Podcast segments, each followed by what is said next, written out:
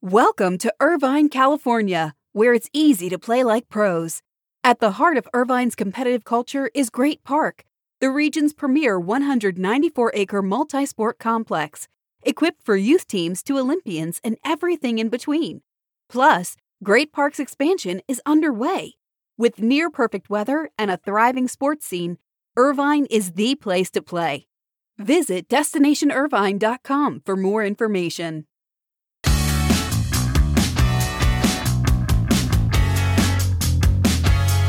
Welcome back after a long holiday weekend. I hope everybody got in some rest and relaxation.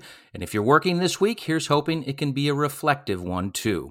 Week 16 of the NFL season comes to a close tonight in New Orleans when the Saints host the Miami Dolphins. And there's one college football bowl game on the schedule today. It's a morning kick from Ford Field in Detroit, where Western Michigan and Nevada will play in the Quick Lane Bowl.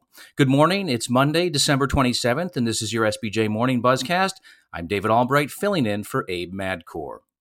As mentioned in the open, there is one college bowl game today, but that wasn't the original plan. The Military Bowl between Boston College and East Carolina was also on the schedule, but was canceled over the weekend because of COVID issues within the BC program.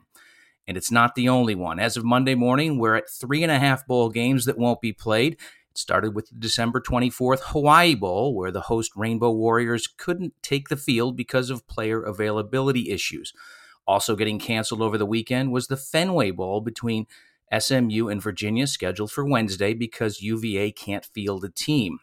And the half game comes from El Paso, Texas, where Washington State is in town and ready to play in the Sun Bowl, but doesn't have an opponent.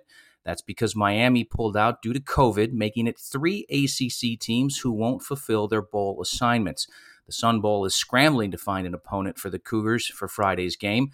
And let's not forget that Texas A&M opted out of the Gator Bowl, but Rutgers has stepped in to face Wake Forest on Friday in Jacksonville. Speaking of Friday, that's when the two college football playoff semifinals are scheduled to be played.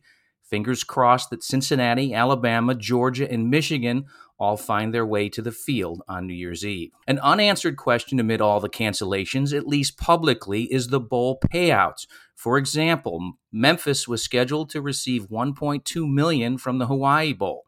Does no game equal no payout? And what about Memphis's expenses as the Tigers traveled to Hawaii before the game was canceled? Stay tuned as there will likely be more financial fallout before bowl season ends. The NHL and NHLPA have formalized collective bargaining agreement exemptions designed to give teams COVID roster relief. That's according to Elliotte Friedman of Sportsnet.ca.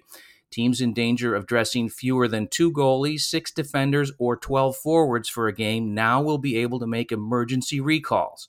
The cap hit of any such player cannot exceed 1 million. Taxi squads are also in place until the All-Star break. Teams do not have to use them. There's a maximum of six players, and no one can be on it for more than 20 days. The NHL schedule currently is on pause until at least tomorrow, and players return to their NHL home bases on Sunday for testing and the option of their first post Christmas practice.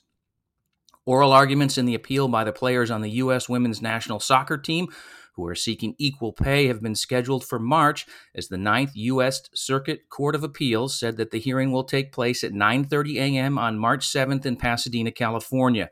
Players sued the U.S. Soccer Federation in March of 2019, contending they have not been paid equitably under their collective bargaining agreement compared with what the men's team received under its agreement, which expired in December of 2018. The Women's Union and the U.S. Soccer Federation agreed to extend their labor contract by three months through March. The hype for Fox Sports' documentary on John Madden, which debuted on Christmas Day, was justified with it being as likable as its subject, according to Chad Finn of the Boston Globe. Madden is 85 now and retired from broadcasting after the 2008 NFL season. He had not done an extensive on camera interview in more than a decade. The project's executive producer and co director was Tom Rinaldi. In February, Fox Sports CEO and executive producer Eric Shanks approached Rinaldi about the Madden project. Rinaldi and co director Joe Santos then spent most of the year interviewing people and putting it together. All Madden also is significant because it is the first long form documentary that has been done by Fox Sports whereas past projects were contracted to production companies. In case you missed this people item from late last week, the Clemson Board of Trustees approved Graham Neff to succeed Dan Radakovich as the school's AD, and he has received a contract through June 30th of 2027. Neff will earn an annual salary of 850,000 with incentives reaching up to 200,000 per year. He has been with Clemson since 2013 and was made acting athletics director when Radakovich left earlier this month for Miami. We'll end on a programming note. On the year in review edition of the Marchand and Ourand podcast, Andrew and John pick their who's up and who's down for 2021. They analyze the biggest sports media topics of the year. The duo breaks down NFL TV deals, the Manning cast, and the changing of the guard on Sunday Night Football. They look at the new power and money for the Pat McAfees and the Stephen A. Smiths of the world. They discuss the continuing fallout of cord cutting for people like Sinclair's Chris Ripley and the proliferation of over the top direct to consumer offerings. And they argue once again about Amazon Sports. Plus, they award their calls of the year. You can listen to the Marchand and Ourand podcast on Apple, Spotify, or wherever you get your podcasts. And that's your SBJ Morning Buzzcast for Monday. I hope everybody has a great day, and we'll see you back here tomorrow morning.